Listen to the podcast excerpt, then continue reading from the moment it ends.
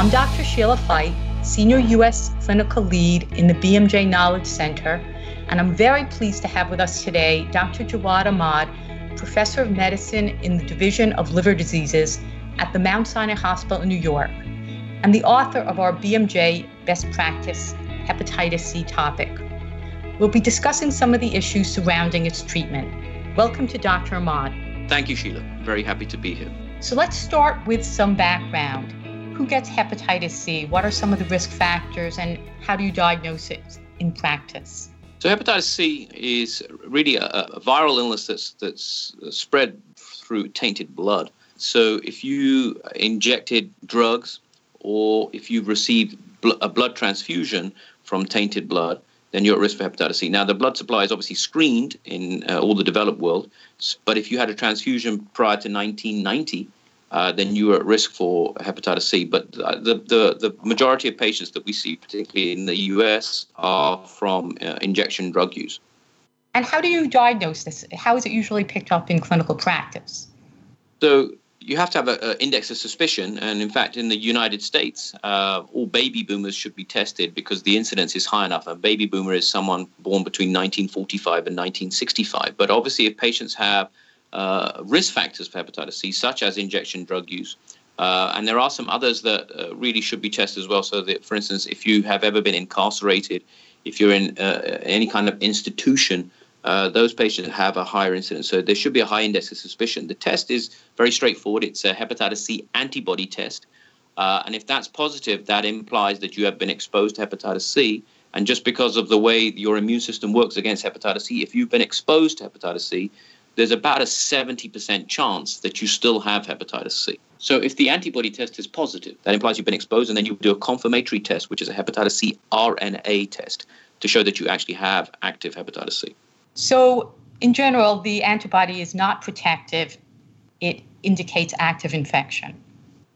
So, that the, yes, the antibody is not protective at all. Um, it implies prior exposure to hepatitis C, but because it's difficult to get rid of hepatitis C when you get exposed to it, the majority of patients that have a positive hepatitis C antibody will have uh, uh active hepatitis C. And in fact, after successful treatment, even then the, the antibodies can still be positive. So, what is a population that should be treated? Should we be treating everybody with hepatitis C and why?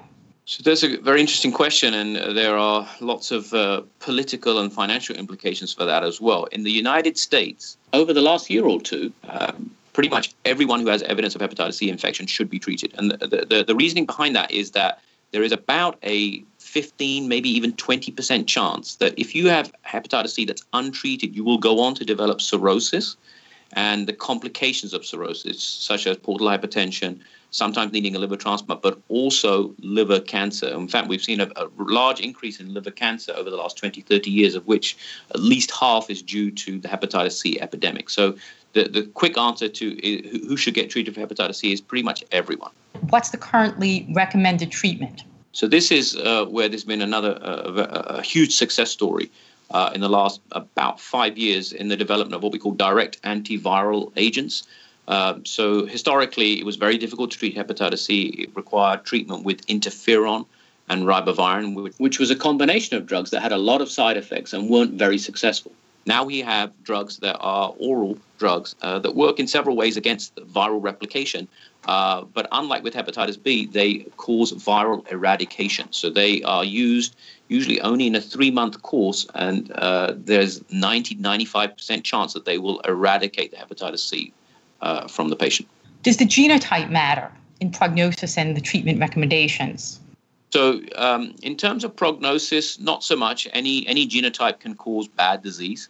Um, it used to be very important because some of the genotypes really responded very well to interferon, and uh, the the main genotypes, particularly in the United States, did not. Now we've almost got to the stage, and in fact, there will be new drugs that are being approved, at least in the United States, in the next actually few months, uh, that will be pan-genotypic, meaning they will lead to viral eradication, irrelevant of genotype. Now, we still check it because it does have some implications sometimes in terms of how likely you are to get rid of the hepatitis C. Um, but so genotype is still checked, but I suspect in about two or three years, the genotype for, with hepatitis C will be irrelevant. In that it, you won't need to check it because there will be uh, a treatment that uh, will eradicate hepatitis C irrelevant of the genotype. Let's move on to some issues following treatment with direct acting agents. Can patients who have been successfully treated get reinfected with hepatitis C? Yeah, so this is what I tell patients all the time that yes, even though you have been, uh, this is a viral infection, you think, okay, I've been treated successfully and I have uh, an antibody against it, that does not mean that you are protected against reinfection. So, yes, even though you've been successfully treated, you can, you can get reinfected. Should patients be retreated when current direct acting antiviral drugs have failed? Are there options for people with resistance?